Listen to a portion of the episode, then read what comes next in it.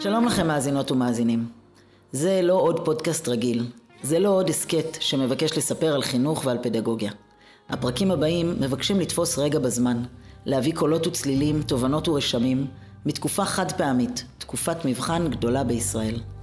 בכל מלחמה יש גם סיפורי גבורה. הפודקאסט הזה מבקש לעורר השראה, לתת אור ותקווה, לשתף בסיפורי התקומה של אנשי המעשה, אנשי הרגע, בעלי החוסן והיכולת לברוא מחדש את ההווה ואת העתיד. כאן דפנה גרנית גני, באולפן הנייד, עם האנשים, הסיפורים והמעשים הגדולים של מלחמת חרבות ברזל. האזנה נעימה.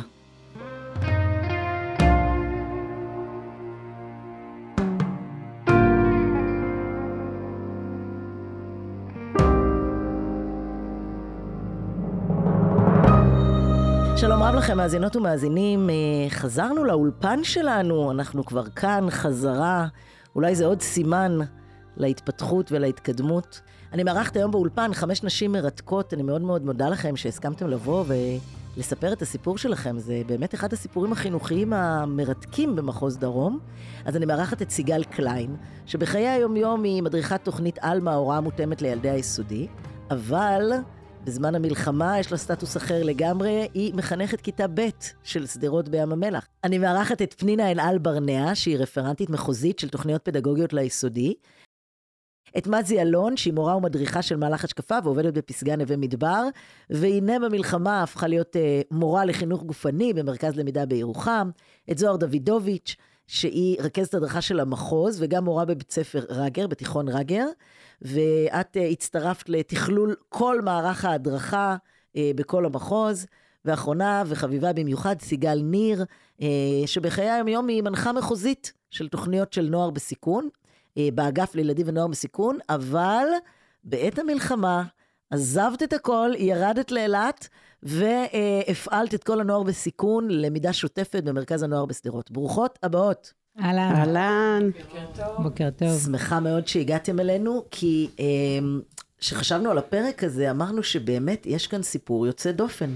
נשים שעושות, כבר היו מורות, היו גננות, היו מדריכות, והתקדמו והתקדמו והתקדמו, והגיעו לתפקידים ככה הרבה יותר בכירים ו- ומתכללים כאלה במטה או במחוז. פתאום מלחמה, והן צריכות לעשות משהו אחר. אז ספרי לנו מה קרה, פנינה. אז שבועיים אחרי המלחמה, אחרי תחילת המלחמה. קיבלתי טלפון ביום חמישי בערב מהמחוז, והתבקשתי לסייע בכל מה שאני יכולה בעניין של המדריכים ומרכזי המפונים, או המוסדות שצריכים להקים במרכזי המפונים בים המלח ובאילת. לאט לאט התבהרה התמונה שזה לא רק ים המלח ואילת, אלא יש לנו גם בירוחם, יש לנו גם במצפה, יש לנו בעוד מקומות.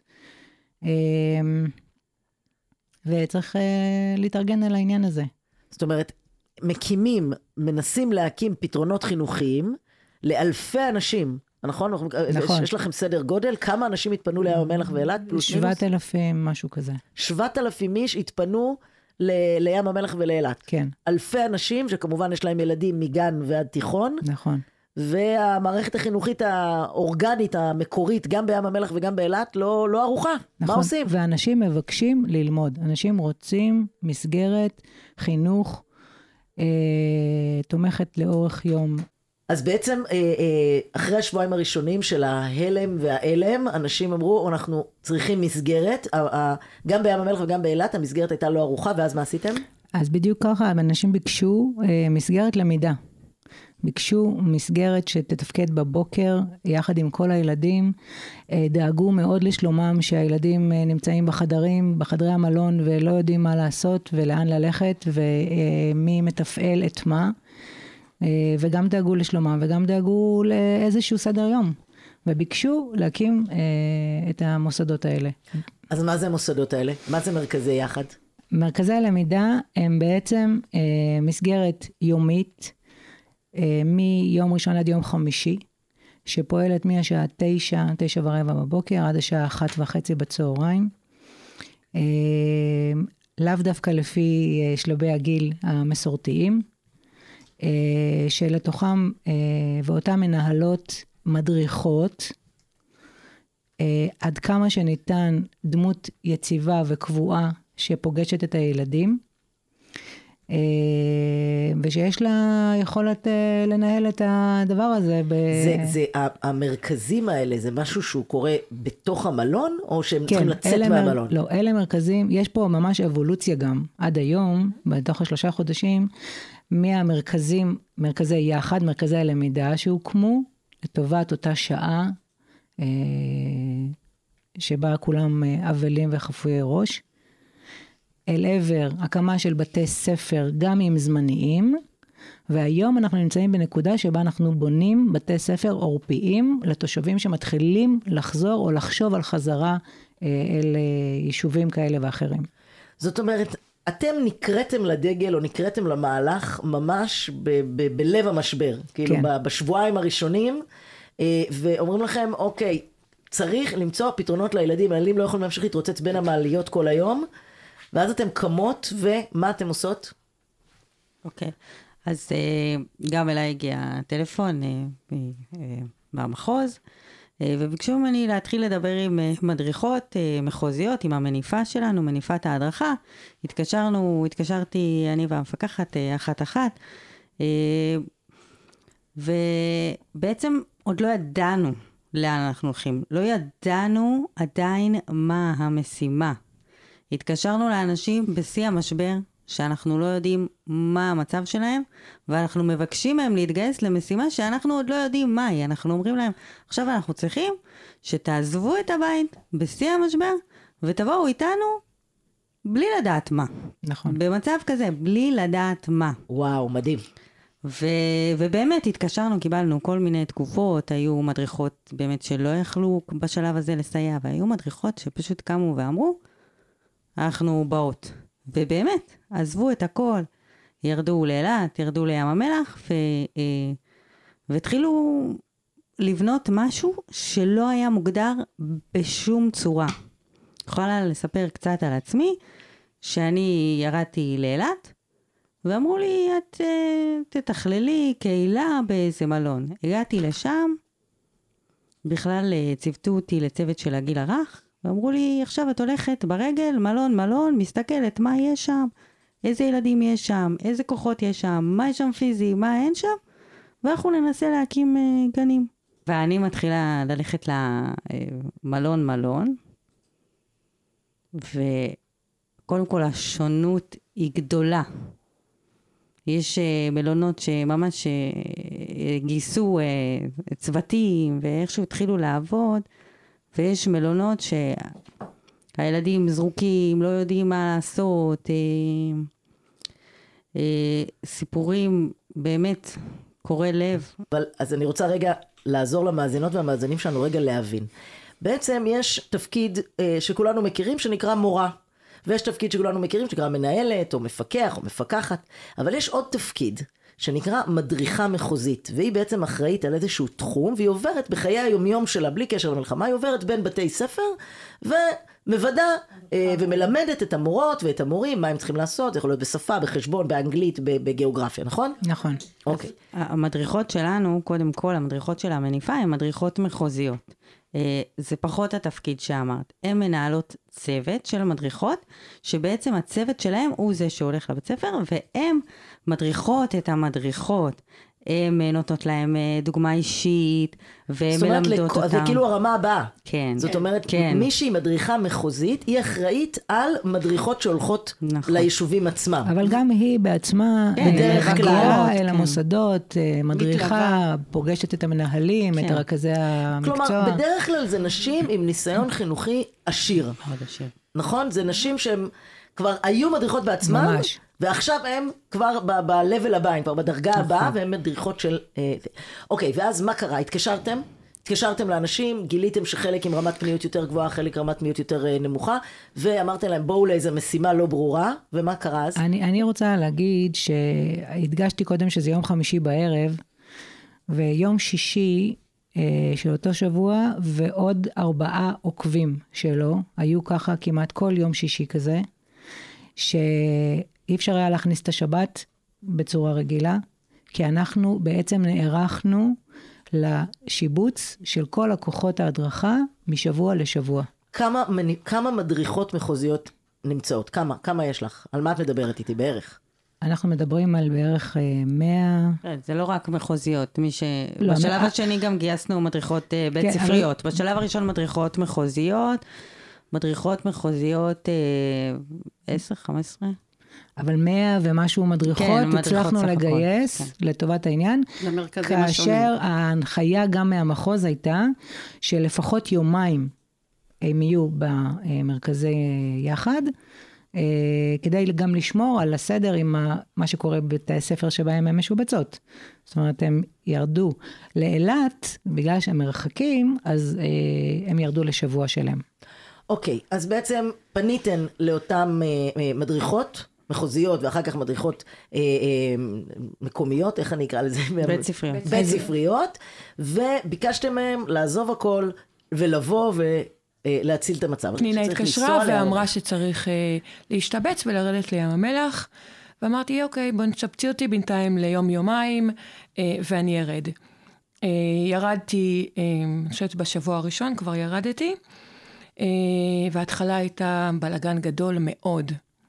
אה, אני הגעתי למלון רויאל, אה, שם שדרות, היה ברור שאני משתבצת לשדרות, והיה, לא היה ברור מה קורה, ממש. התנאי היה שלהישאר קבוע, הם לא ממש ידעו מה לעשות. אה, ירדתי שוב, אה, שובצתי, וביקשו שאני אעלה למתחם, אה, למתחם א'-ב', ונשארתי כבר שם. ושם אה, פגשתי את אחת המורות, אה, שאני מכירה אותה מקודם, מאחת ההשתלמויות שלנו, ו... וזהו, ו... ונשארתי. והודעתי לפנינה שאני משובצת לא ליומיים, אלא חמישה ימים בשבוע. וואו. אה, ומאותו רגע עד שלשום, אני שם, הייתי שם, והתחלנו, התחלנו לזרום, זה ממש הייתה זרימה.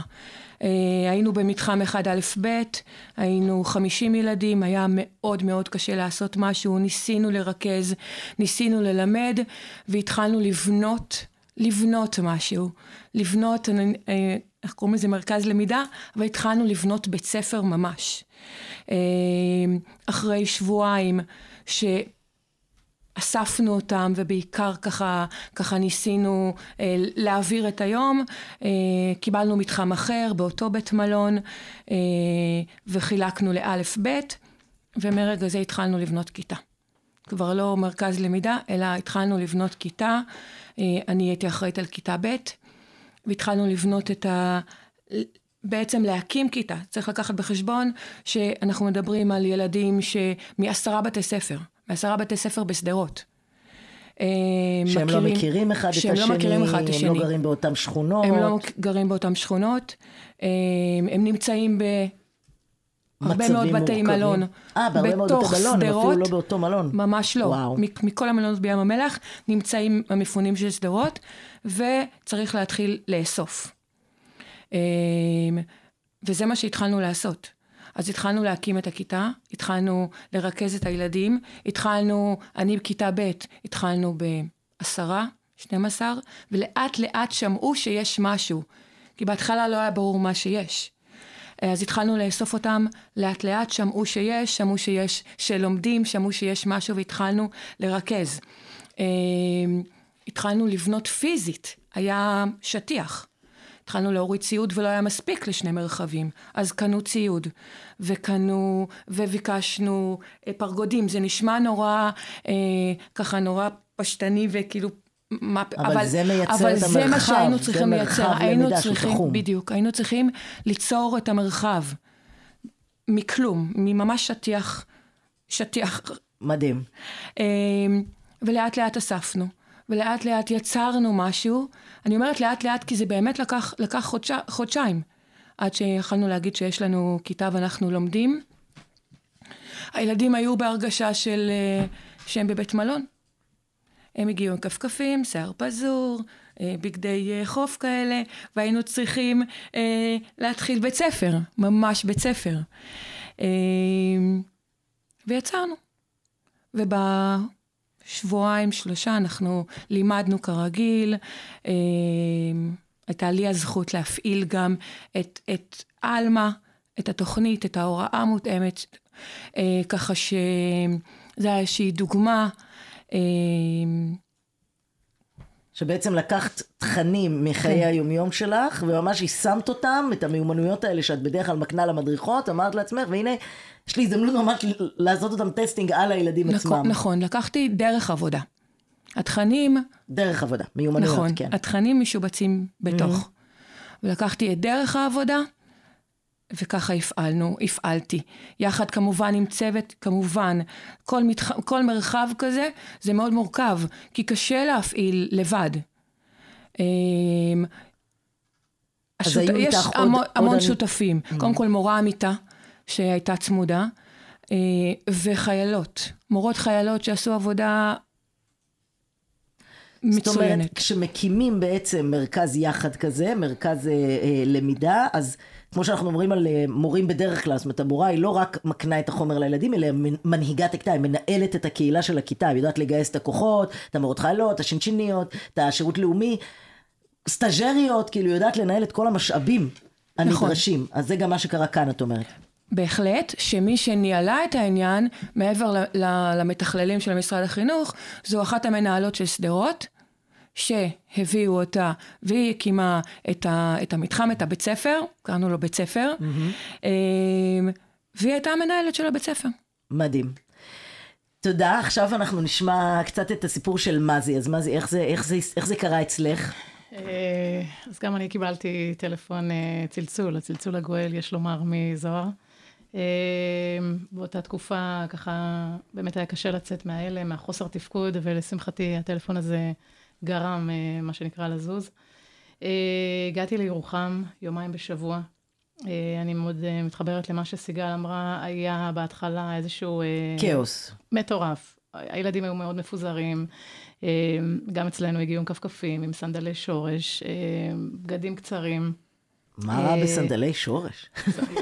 שיעורי חינוך גופני. אה, אז הבנתי, תכף אוקיי. תשמעי את ההתקדמות של זה. אוקיי. אה, אז באמת בהתחלה הייתה איזושהי אווירה מאוד אה, מאווררת, אה, שחרור, עיבור רגשות, עשינו המון אה, מגוון פעילויות כאלה של אה, הפגה, אה, חוגים, סיורים, זה היה מאוד אווירה של קייטנה בהתחלה. מה שחשוב לציין בירוחם זה שהגיעו אוסף של משפחות, אוסף של ילדים, אוסף של אנשים ממ- ממקומות מגוונים. להבדיל, אני מבינה, מיור- מים המלח ואילת, הגיעו המון נתיבות, אופקים, שדרות, אה, שיבולים, סעד. אה, וזה היה הקושי מאוד גדול אה, לערבב את התלמידים, כי גם הגיעו ממגזרים שונים, דתי, תורני, ממ"ד, ממלכתי. זה באמת היה איזשהו אתגר לא פשוט בהתחלה. לשמחתי, עם הזמן הילדים התגבשו ונהיו ככה חברים אחד של השני. אה, אצלנו אה, לקראת סוף אוקטובר אה, הייתה ממש מסגרת של למידה. כבר הייתה מערכת שעות. חשוב לציין שבירוחם זה קורה ב MindCET. והמרכז עצמו הוא כבר ככה מקום חדש וחדשני, ויש בו כיתות מוסדרות. סליחה. יש בו כיתות מוסדרות. בירוחם זה קורה ב MindCET, מקום אה, מאוד חדש ומשופץ, יש שם כיתות מוסדרות, ככה שמבחינת המרחבי למידה היה מאוד קל לסדר את הילדים לפי שכבות. אה, בהתחלה זה באמת היה לפי א', ב' יחד, ג', ד' יחד. אה, משבוע לשבוע התקדמו ועשו שם שינויים מדהימים, גם מבחינת התלמידים וגם מבחינת הצוותים. זה כבר נהיה פר שכבה, פר כיתה, ואפילו בחינוך הגופני, הילדים כבר מופרדים בנים בנות. אה, כמובן בהתאם לכוח האדם. אה, זהו, באמת האוסף הזה של כל המשפחות, אני חייבת לומר שזה איזשהו פסיפס אה, של אה, אה, תלמידים מקהילות שונות, מיישובים מאוד מגוונים. אז איך הצלחת? איך, איך הצלחת להתמודד עם ההטרוגניות המרהיבה הזאת? יופי, אז בהתחלה הייתה באמת אווירה כזו של קייטנה, ילדים הבינו שהם באים, משחקים, הולכים, אה, ולאט לאט אה, לצד גבולות, והמון סדירויות שככה הנחלתי. אה, הילדים אה, היו מספרים לי ממש, יום אחרי, קפצנו וקנינו נעלי ספורט, וההורים שלי הלכו וקנו לי מכנסיים אה, נוחים. אה, אה, הייתה התקדמות בדבר הזה, הם פשוט חיכו לשיעורים, נהנו מאוד מהביחד, אה, והתגבשו. אבל יש שם איזה אולם, יש שם איזה מקום, אה, אה, לא, יש לך זה- ציוד, מזרונים, אני מכירה את ה MindCET, יש שם מחשבים, כאילו, נכון, נכון. איך עושים חינוך גופני במקום כזה? אז זהו, אז אנחנו בעיקר בחוץ, בשטח. גם בימים הקרים, ולשמחתי, בשמש האחרונה שנמצאת. קיבלנו ציוד ממשרד החינוך, שזה באמת ייאמר לזכותם, המון ציוד. עוד דבר גם בכלל שהילדים קיבלו משבוע לשבוע, ילקוטים וקלמרים. ואפילו בקבוק אישי, בקבוק שתייה אישי לכל תלמיד. כמובן חוברות ספרים, מה שבאמת גרם ככה לסדר הכללי ולמסגרת למידה המובנית. וזהו, והם פשוט באו והתאמנו וחיכו לשיעורים, ולאט לאט גם המשחקים פחתו. זאת אומרת, כבר אנחנו עובדים בתוכנית מאוד מוסדרת של מבדקים ומבחנים, ואתלטיקה קלה, וקפיצות וריצות. ואפילו ציונים הם יקבלו, והם נורא על זה, וואי, איזה כיף, ממש כמו בבית ספר שלנו, אנחנו עושים בדיוק מה שעשתה המורה לחינוך גופני שלנו, וזה באמת מחמם את הלב. וזהו, וכיף לראות אותם מאוד מגובשים יחד. זה סיפור חשוב. פשוט מרתק מה שאתם מספרות. אנחנו רגע נשמע את הסיפור של סיגל, אבל אחרי זה אתם תהיו חייבות לספר לנו לאן זה הולך, מה קורה עם כל היופי הזה עכשיו. אבל אנחנו נשהה את הציפייה, נשמע רגע מה קרה לסיגל. אז קודם כל, תודה שהזמנתם. ואני כמנחה מחוזית ב, ב, של כיתות שחר, של כיתות לילדים בסיכון, הסתכלתי כל הזמן ככה על הדברים וראיתי שבעצם לא מדברים כל כך על ילדי חטיבה עליונה. שמתי לב שבאמת יש מרכזי לימוד כאלה ואחרים, ומגיעים אליהם באמת ילדים הקטנים, מגיעים הרבה הורים שיושבים קרוב כדי להשגיח עליהם, זה גם היה מאוד מאוד בולט העניין הזה, וחיות מחמד שהגיעו עם, עם הילדים אה, למרכזים, אבל חטיבה עליונה אין. הילדים שלנו הם ילדים בסיכון, אבל הסיכון הלך והתרחב, כי יש עכשיו הגדרה ש, של אה, סיכון מצבי. זאת אומרת, לאור המלחמה נוספו עוד ועוד ילדים למעגל הזה הסיכוני, והיה צריך לראות איך מחזירים את הילדים למסגרת. האג'נדה של אגף א' לילדים ונוער בסיכון היא קודם כל לגעת בראשי הילדים. אנחנו מאוד מאמינים להיות, מאמינים בקרבה לילדים, בגיוס הילדים. אנחנו גם מאמינים בקרבה למורים, למחנכים שהם הקפטנים שלנו.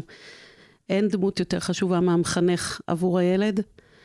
אה, והיה צריך גם למצוא את המורים, את המחנכים בתוך כל הדבר הזה. אני חייבת לומר שילדי שדרות, משפחות משדרות, פוזרו בכל רחבי הארץ, וזה הקשה מאוד על העניין. כי אם נשווה לקיבוצים, הם מראש חשבו על זה והתכנסו במקום אחד ובאמת ארגנו את עצמם די מהר.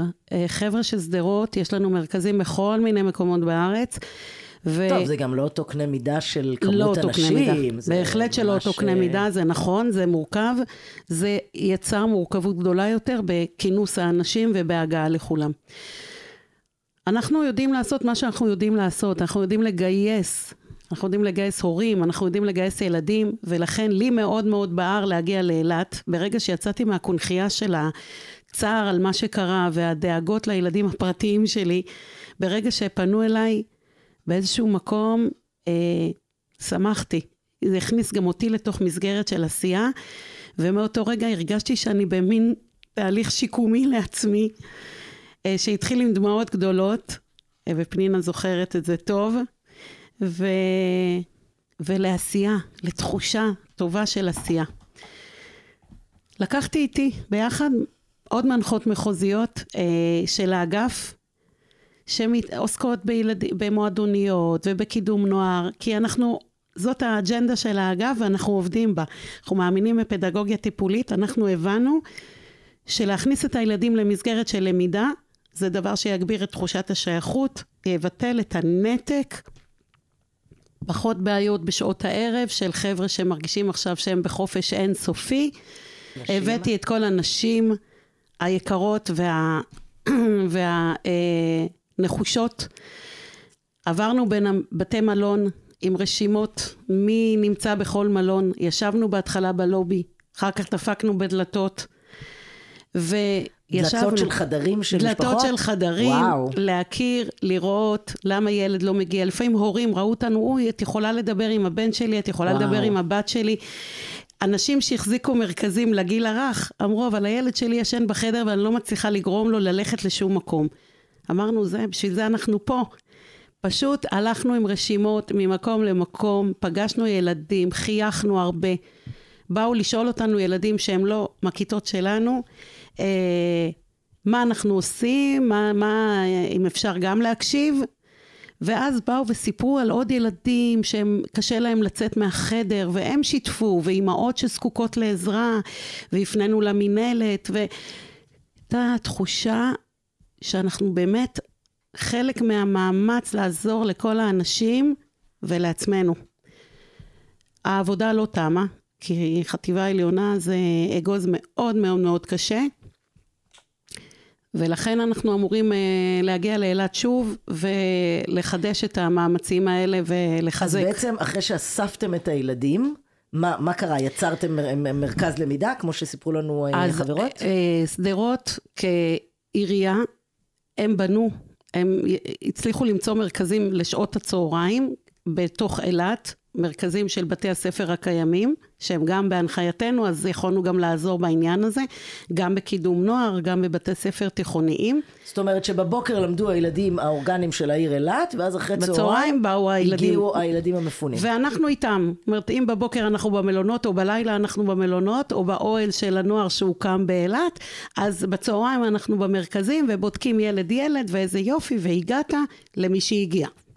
לא כולם הגיעו, התמונה היא לא ורוד ותכלת, מאוד מורכבת, גם הורים שחוששים וגם ילדים עם משפחות מורכבות, שהילדה החליטה ללכת לחיות עם האבא, האבא חזר למפעל בשדרות, וחשוב לומר. שבאותו זמן אנחנו גם כל פעם עולים מול המחנכים, מי שנמצא באילת ומי שלא בזום, עם המון חיוך, עם המון הכלה, ומצד שני, עם המון הכוונה של מי יוצר קשר עם איזה ילד, כשבעצם גם המדריכות שלנו, של, של היומיום, של שדרות, גייסנו אותם לצורך העניין, שהפכו להיות ממש מחנכות, מרימות טלפונים לילדים, אה, במקומות אחרים, מחזקות את המחנכות, ואז המחנכות אמרו, אנחנו לא מרגישות לבד, כי גם לנו קשה, ואסור לשכוח את הסוגיה שגם המורים הם בני אדם שפונו מהבתים שלהם, שאיבדו אנשים קרובים, וצריך לדאוג להם. אחד האתגרים הגדולים ביותר של המלחמה הזאת בתחום החינוך, זה בדיוק מה שאת אומרת, הסוגיה הזאת ש, שנקראת אה, כשהמטפלים אין מה נפגעים. זאת אומרת שה, שהמורות עצמם והמורים וה, והמנהלים, שלא נדבר על המפקחים, שאמורים לתת את, ה, את השירות החינוכי נקרא לזה ככה, הם הנפגעים עצמם, ואז זה מאוד מאוד, אה, הרבה יותר מסובך מכרגיל. ובדיוק בנקודה הזאת, אני רוצה להזכיר עוד נקודה אה, חשובה בתהליך, שבעצם ראינו שעם כל המדריכות ועם כל הרצון הטוב וההתגייסות המלאה, אה, עדיין חסרים אה, אנשים. ואז המטה יצר קמפיין, ואנחנו יצאנו במבצע, מה שנקרא, לאיתור וגיוס אנשים נוספים. והגיע כל, ה... באמת, מיטב האנשים שאתה רק יכול לבקש שיגיעו לחינוך. הקמפיין נקרא שער להוראה, ואני עד עכשיו מאמינה ממש אה, שהקמפיין הזה עשה משהו מאוד חשוב גם לטובת החינוך וגם לטובת האנשים. אבל רגע, פנינה, את יודעת, אה, אה, הרי הבעיה של מחסור במורים היא הייתה בעיה עוד לפני המלחמה. נכון. אז, אז עכשיו, כשהזכירה פה סיגל שחלק מהמטפלים אה, היו מפונים וחלק מהמורים לא נמצאים, ומורות אה, במצב של אה, הגבר בצו שמונה, אז את אומרת לי, אז עכשיו הגיעו אנשים חדשים? איך, איך זה קרה? ומדהימים. הגיעו סטודנטים בשנה השלישית והרביעית שלהם. הגיעו אנשים מכל קצוות הארץ, בעלי מומחיות, בכל תחום שהוא, אמרו, אנחנו באים. תשבצו אותנו, תגידו לנו איפה, והמדינה שלנו באמת אה, עשתה הכל כדי שהם יוכלו לממש את התפקיד הזה שהם ראו לעצמם. אה, רק עוד אה, נקודה ככה נחמדה, שבשבועיים הראשונים אה, מצאתי את עצמי מקימה כיתה רב-גילית בבניין שלנו כחברת ועד הבית, לטובת כל הילדים שלא היה להם בית ספר. ו, ובעצם הבנתי שאנחנו עכשיו הולכים להקים בית ספר שהוא לא בית ספר, אבל הוא בית ספר. זה ככה... הגדרה נפלאה. אז עכשיו אני רוצה בעצם לשאול אתכם, לאור כל ההתרחשויות המסעירות האלה שעברתם של כאוס ויצירה ובנייה מחדש ו- ועבודה עם אנשים אה, כל כך הטרוגניים ורב גילאיות ו- וכיתה הטרוגנית והורים וחיות אחרות שבאות אה, לתוך המרחבים עצמם. שתפו אותי רגע באיזושהי תובנה שיש לכם על, על למידה, על, על תהליך למידה, על תהליך הוראה. איזושהי תובנה שאתן מרגישות שבעקבות הדבר הזה, כמו שאת אומרת, נינה, הקמנו בית ספר שהוא לא בית ספר, אבל הוא בית ספר. כי קרה שם דיאלוג משמעותי עם ילדים, למרות שזה לא הקלאסיקה שאנחנו רגילים, רק ילדים בין 6 ל-7 לומדים בכיתה א'. אז ממש אה, סיפור קצר.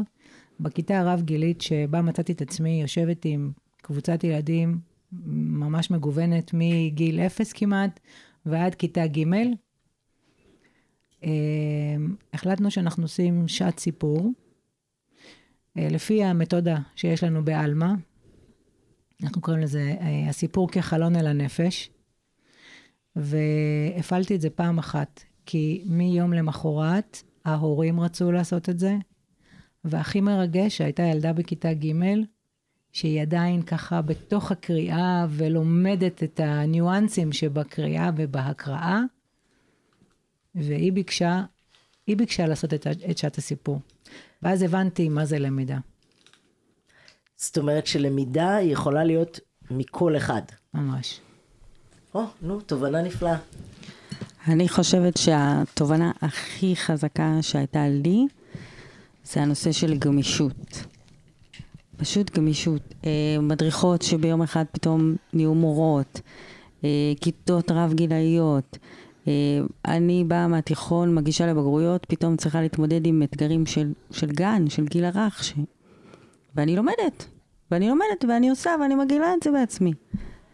וככה כל אחת מהמדריכות אצלנו. הם באו בהתחלה, אומרות, רגע, אני על יסודי, מה, מה אני אעשה?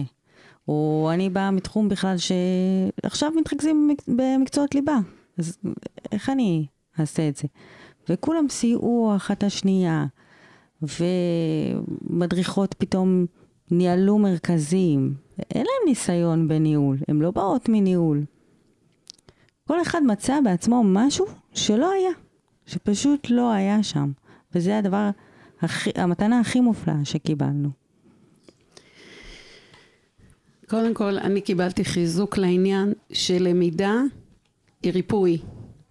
עשייה היא ריפוי. גם אם ילדים אמרו למחנכים שלהם, מה, אתם רוצים שנלמד? אנחנו נסערים, קשה לנו. אבל ברגע שהם נכנסו למרכזים, הם, המצב שלהם משתפר, והלמידה זה הקטע של הפדגוגיה הטיפולית. זה הטיפול. לא מחכים לפניות, הפניות מגיעה כתוצאה מ- מלהיות בחברה, מלעשות דברים, מלקדם את עצמך, מלהרגיש שאתה חלק מקבוצה. ואני חושבת שזה פשוט אה, חיזק את התפיסה הזאת אצלי. אצלי התחזק העניין של תחושת השייכות. והחשוב, אני חוזרת קצת לכיתה, כי שם אני הייתי ומשם אני מגיעה, שחשוב כל הזמן לזכור במה צריך להתחיל. במה צריך להתחיל את השנה ובמה צריך להתחיל ב- ביצירה של קהילה. וקודם כל תחושת השייכות. ובזה גם מה שהתחלנו, התחלנו כ, כ, כקהילה גדולה, כקבוצה גדולה, כבית ספר גדול, בליצור את תחושת השייכות, וגם בתוך הכיתה. בתוך המר, המרכזים שלנו, בתוך הבית ספר שיצרנו. ליצור את הכיתה, ואז תהיה פניות ללמידה. זאת אומרת, את אומרת, התנאי הראשוני, זאת אומרת שאם יש תחושת שייכות, אם התלמידה מרגישה שכאן מקבלים אותה ואוהבים אותה וזה וזה, רק אז היא תצליח להיות פנויה ללמידה, לזה את מתכוונת? נכון, ושאני חלק מקבוצה. כלומר, לא רק שאני מקבלים אותי ואני, ואני, פנוי, ואני פנויה, אלא אני, אני שייכת, מכירים אותי, רואים אותי. אני רוצה להגיד משהו מסיגל לסיגל, שמנהל האגף הגיע לבקר אותנו באילת. הממונים הגיעו לבקר אותנו באילת. זאת אומרת, גם בראשים שלנו נגעו. אה, מנהל המחוז בא לבקר אותנו. זאת אומרת, לגעת בראשי האנשים ולהרגיש את השייכות גם של הצוות, גם שלנו כמדריכות מחוזיות שנמצאות רחוק מהבית ורואים אותנו, מה שאמרה סיגל, גם אותנו רואים, גם עלינו חושבים. זה נתן לנו המון כוח להמשיך ולעשות למען הילדים.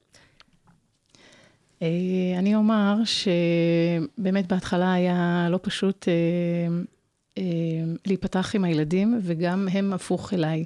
בגלל שבעצם הם לא הכירו אחד את השני, והגיעו ממקומות שונים, כל ילד וכל ילדה. ובהתחלה היו לנו המון שיחות, מעגלי שיח, והם לא נפתחו, הם לא אמרו מילה וחצי דבר. ולכן אני הרגשתי שאיפשהו אני צריכה לספר מהמקום האישי שלי.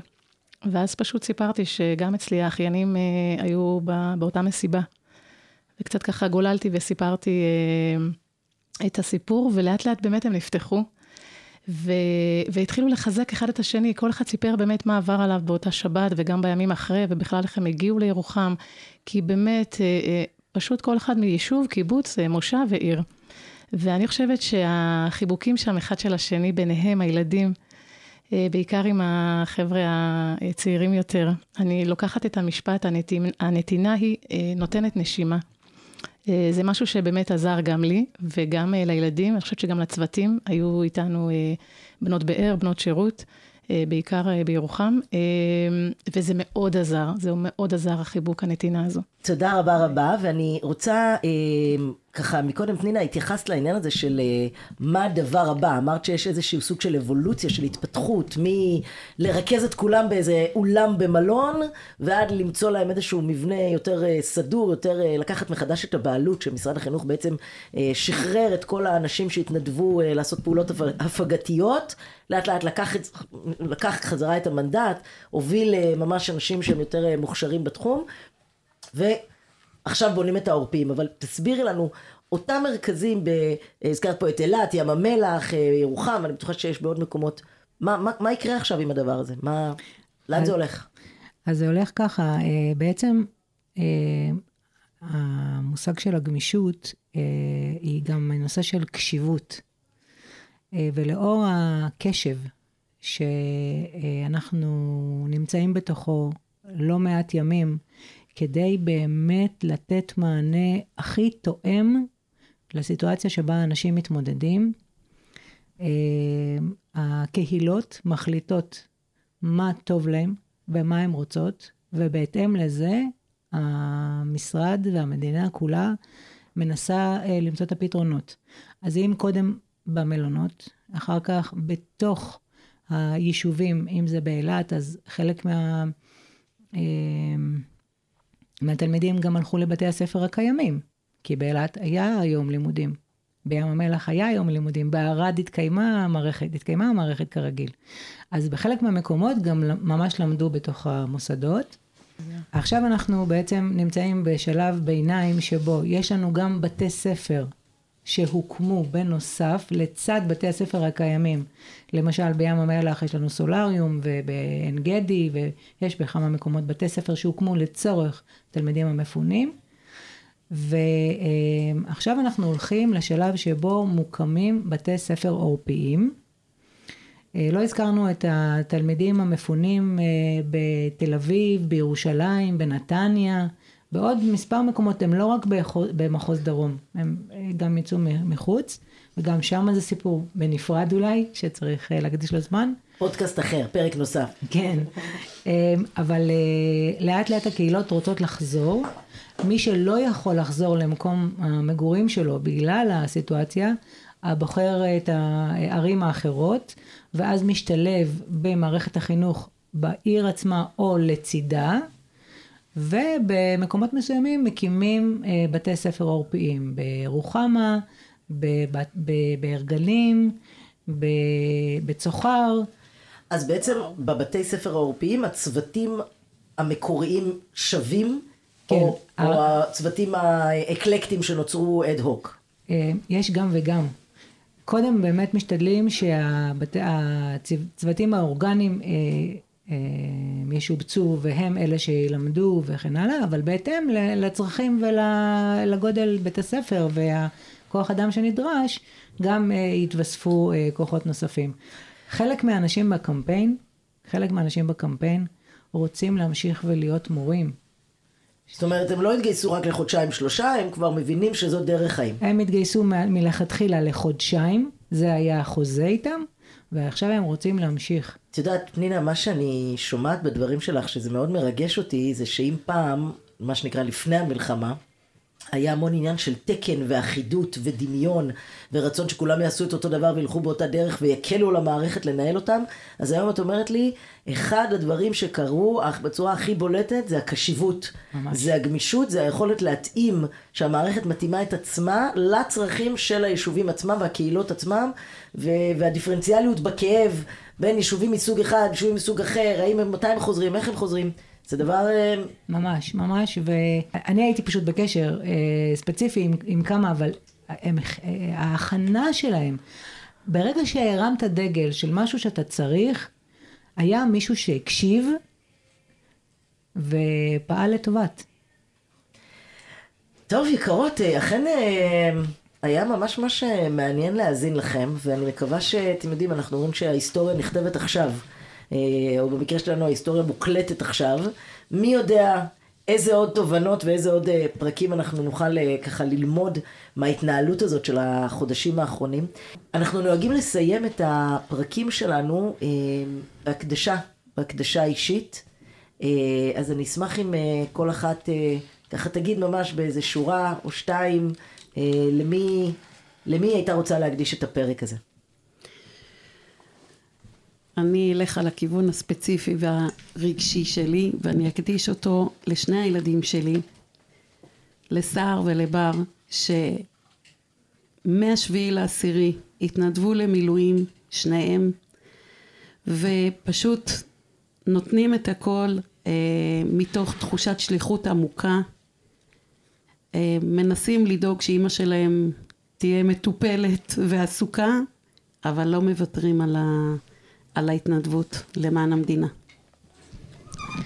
לי חשוב לה, להקדיש את הפרק הזה למדריכים ולמדריכות במחוז, שבאמת, באמת היו קשובים למשימה ובאו ונתנו, ויש המון המון המון המון מדריכים ש, שעשו באמת מעל ומעבר אה, בעת הזו, באמת, תודה. אני רוצה להקדיש למשפחה, בעיקר לבעלי. אני אומרת שאני עכשיו חודשיים הייתי במילואים. יצאתי ביום ראשון, חזרתי ביום חמישי, וזה לא פשוט בכלל. אה, והוא אפשר לי, הוא אפשר לי אה, להתפנות ולעשות את שלי.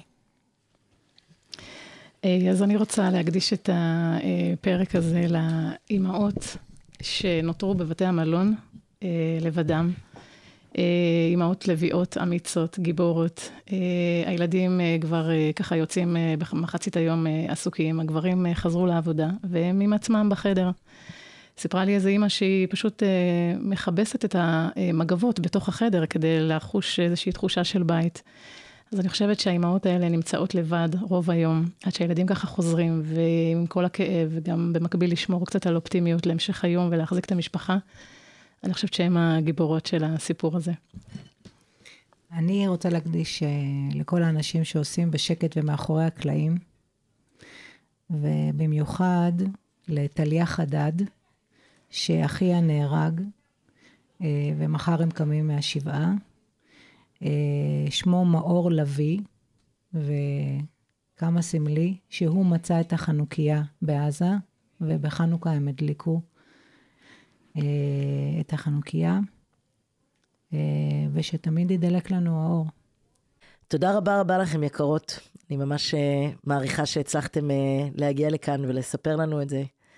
נשתמע בפרקים הבאים.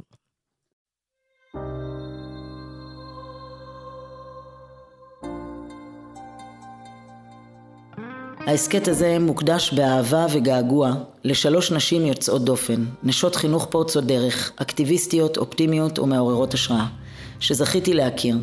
תמר קדם, לבנת קוץ ויסמין זוהר, שנרצחו ב-7 לאוקטובר עם משפחתן. אנא, המשיכו לשמור עלינו מלמעלה. תודה לחגי גלילי העורך ולמכללת קיי על ההפקה.